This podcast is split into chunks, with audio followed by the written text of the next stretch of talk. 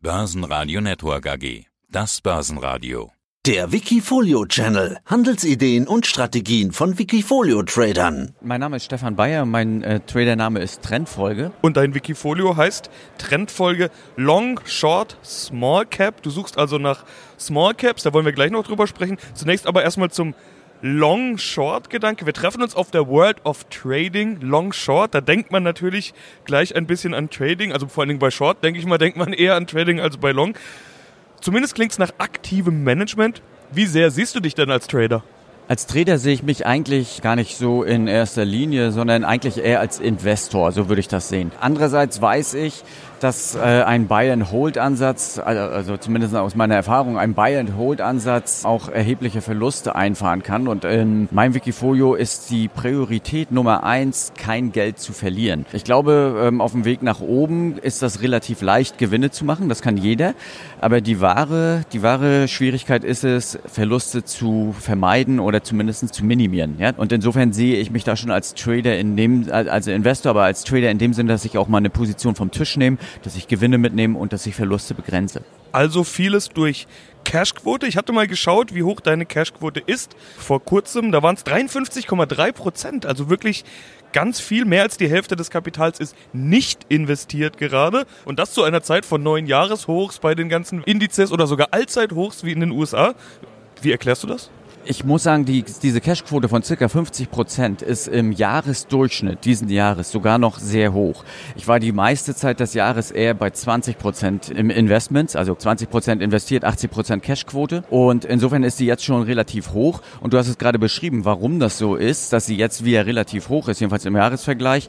Ganz einfach, weil die DAX, die Dow Jones Jahreshochs, die zeigen einem im Endeffekt an, dass wir wieder einen neuen Trend ausprägen könnten. Allerdings steige ich in diesen Trend sukzessive ein. Ich baue die Position langsam auf und in einem Blogbeitrag auf Wikifolio vor circa 2-3 Wochen wurde ich auch zitiert, dass ich gesagt habe, ja, jetzt sind die Wege nach oben wieder frei. Allerdings traue ich dem Braten noch nicht so richtig und deswegen gehe ich nicht mit All in, ne, sondern ich baue die Position sukzessive auf, wenn sich neue Einstiegssignale ergeben. Und das dauert etwas und das ist auch einer der Gründe, warum es in diesem Jahr eben schwierig gewesen ist und dass meine Performance in diesem Jahr eher unter meinem langjährigen Durchschnitt liegt. Also meine Jahresperformance ist circa bei 8% und die ist unter dem langjährigen Durchschnitt von circa 13-14%. Und das liegt ganz einfach daran, dass ich eben die größte Zeit dieses Jahres bisher eher in Cash gewesen bin als in Investments. Also das heißt, du hast dann auch jede Menge dieser Rallye verpasst. Also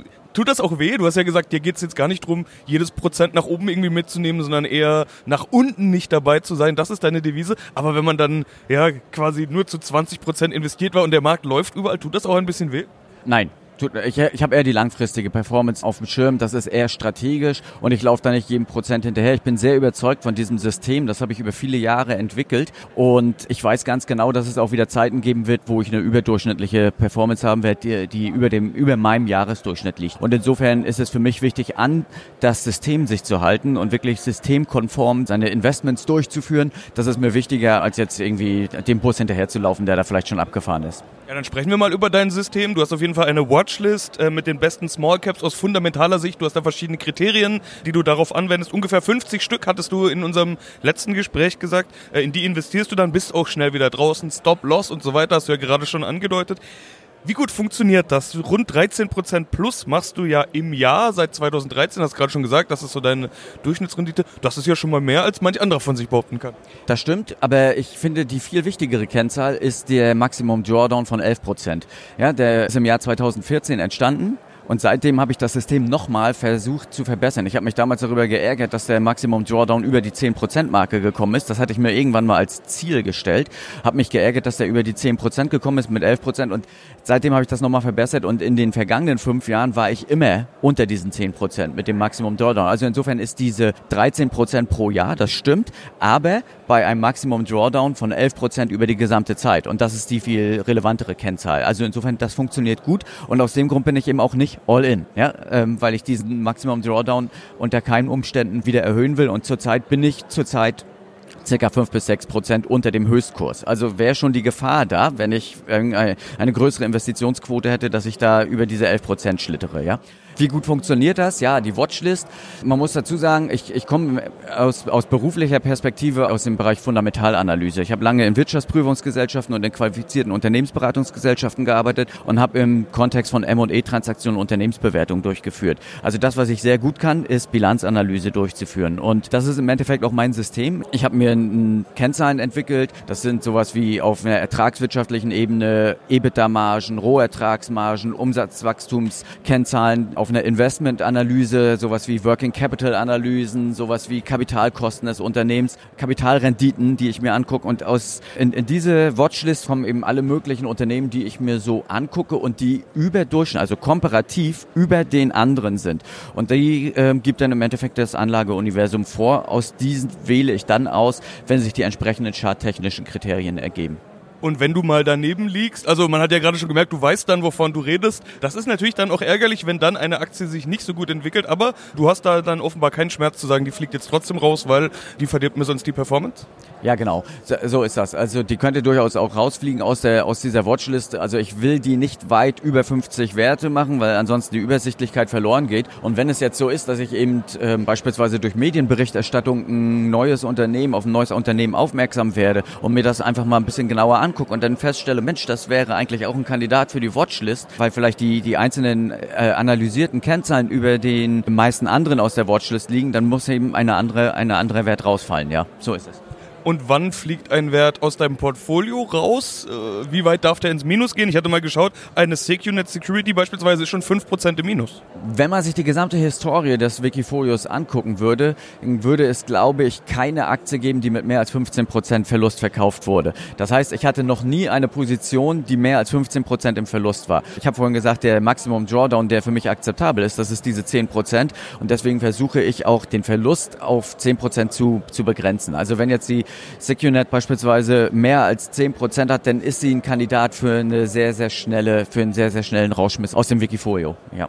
8 Aktien hast du momentan drin. Jetzt könnte man fast sagen, warum denn nur 8 Aktien? Du setzt auf Trendfolge und Trends müsste es ja eigentlich genug geben, gibt es da nicht mehr. Auf der anderen Seite sind 8 von 50 ja fast schon viel. Und in den letzten Gesprächen hattest du gerade mal 3 Werte drin. Also sind 8 für dich schon viel? Ja, das ist schon viel. Es gibt ja das Problem, dass ich das Wikifolio 2013 imitieren lassen habe. Und damals musste man den Namen des Wikifolios festlegen und man musste auch die Beschreibung, die Anlagestrategie festlegen. Und die ist danach nicht wieder abänderbar. In dieser Beschreibung von seiner Zeit steht drin, ich möchte maximal 10 Titel drin haben. Und ich versuche diese Beschreibung auch zu erfüllen, natürlich. Und aus dem Grund bin ich da heute limitiert, etwas mehr Werte aufzunehmen. Und das merke ich auch, dass das eine gewisse Herausforderung darstellt, weil man dann eben also insbesondere dann, wenn man größeres Anlagekapital im Wikifolio hat, dass es dann eben schwierig wird, das auf nur 10 Titel zu konzentrieren. Und dass man dann, du hast vorhin nach Small Cap gefragt, dass man dann unter Umständen gezwungen ist, dass man diese gerade für einen Trader sehr attraktiven Small Caps, dass die gar nicht mehr so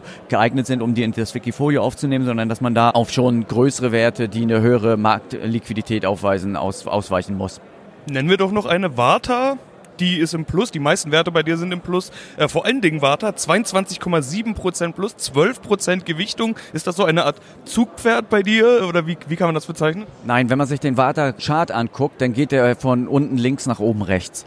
Und das ist auch einfach der Grund. Also ich habe ein Positionsgrößenmanagement, dass ich initial immer mit 5% des Wikifolios einsteige. Und in dem Moment, wo sich der Trend bestätigt, also in dem Moment, wo ich neue Ausbruchssignale habe, würde ich dann die Positionsgröße auch pyramidisieren. Das heißt, ich würde dann eine neue Größe zukaufen. Und das ist bei Varta der Fall gewesen. Da hat es im Endeffekt zweimal schon dieses Ausbruchssignal gegeben, sodass ich da dann eben mit den insgesamt 10% Positionsgröße eingestiegen bin und die restlichen 2% sind einfach der Zugewinn von ca. 20%, der da sich ergeben hat. Und so lässt sich die 12% erklären. Und man kann davon ausgehen, wenn der Trend weiter anhält bei Varta und es eben keine größeren Rückschläge gibt, die dazu führen würden, dass ich die aus dem Depot wieder rausverkaufe, dass dann eben die Position sich auch langsam immer weiter aufbaut. Also beim nächsten Signal würde ich wieder 5% dazu kaufen und dann wären wir schon bei 17% Positionsgröße und so sehe ich das mit allen anderen Werten im Endeffekt auch. Also gerade dann, wenn sich ein Trend über einen längeren Zeitraum immer wieder bestätigt, dann ist es sehr wahrscheinlich, dass sich die Positionsgröße im Wikifolio aufbaut. Das sieht man auch bei beispielsweise RIB Software, 11% Gewichtung, aber auf der anderen Seite gibt es eine Verbio mit nur 2%. Wie kommt das zustande? Ist das eben dann durch Verluste oder ist das eine kleine Position, vielleicht auch mal spekulativ oder wie ist das zu erklären? Verbio ist ein zu marktenger Titel, als dass ich da gleich die vollen 5% hätte. In dem Wikifolio sind ca. 1,4 Millionen Euro investiert derzeit und Verbio ist ein sehr, sehr marktenger Titel und da ist das schwierig, dann mit 5% des Wikifolios reinzugehen, weil das ja ungefähr einen Kapitalmarktgegenwert von 50.000, 60.000 Euro ausmacht. Und das ist bei Verbio gerade mal ein Handelsvolumen an einem Tag. Und das ist dann schwierig, da mit größeren Positionen reinzugehen. Und das ist genau das, was ich gerade beschrieben habe, dass das eben eine gewisse Herausforderung darstellt. Jetzt hatte ich gesagt, jede Menge Cash, haben wir ja vorhin schon drüber geredet. Da hast du ja auch schon angedeutet, ja, vielleicht tun sich da gerade wieder Möglichkeiten auf. Also wenn man dein Wikifolio jetzt beobachtet oder vielleicht auch investiert ist, kann man da dann eventuell sehen, dass da dieses Jahr nochmal Investitionen getätigt werden? Ja, davon gehe ich aus. Davon gehe ich aus, dass kurzfristig Investitionen getätigt werden, wenn die viel beschworene Jahresendrallye denn tatsächlich kommt. Und wenn nicht, dann bin ich auch schnell wieder draußen aus den Werten. Also im Endeffekt habe ich einen sehr agilen Investmentansatz. Ich kann schnell aufbauen, aber ich kann auch schnell rausgehen und ja, das ist insofern ein gewisses Management, was ich aber immer noch nicht Trading nennen würde. Und Jahresendrallye, das Stichwort greife ich auch gleich auf, gibt es vielleicht auch in deiner Performance eine Jahresendrallye? Du hast ja jetzt schon angedeutet, dass es dich schon so ein bisschen ärgert mit dieser Performance, dass du so eine gute Durchschnittsperformance hast und die noch nicht erreicht. Die letzte Performance-Zahl, die ich bei dir gesehen hatte, waren 6,9% plus, ist ja immer noch amtlich, aber eben doch ein Stück entfernt von diesen rund 13, die du normalerweise machst. Holst du das noch auf? Ich hoffe. Ich kann es aber nicht versprechen. Ich hoffe, ich weiß... Das kann ich versprechen, dass ich langfristig auf diese durchschnittliche Performance, die sich ja immerhin jetzt über 7 Jahre aufgebaut hat, dass man langfristig immer wieder dorthin kommen wird. Davon gehe ich derzeit jedenfalls aus. Ob es in diesen 12 Monaten diese 13 werden, wahrscheinlich eher nicht.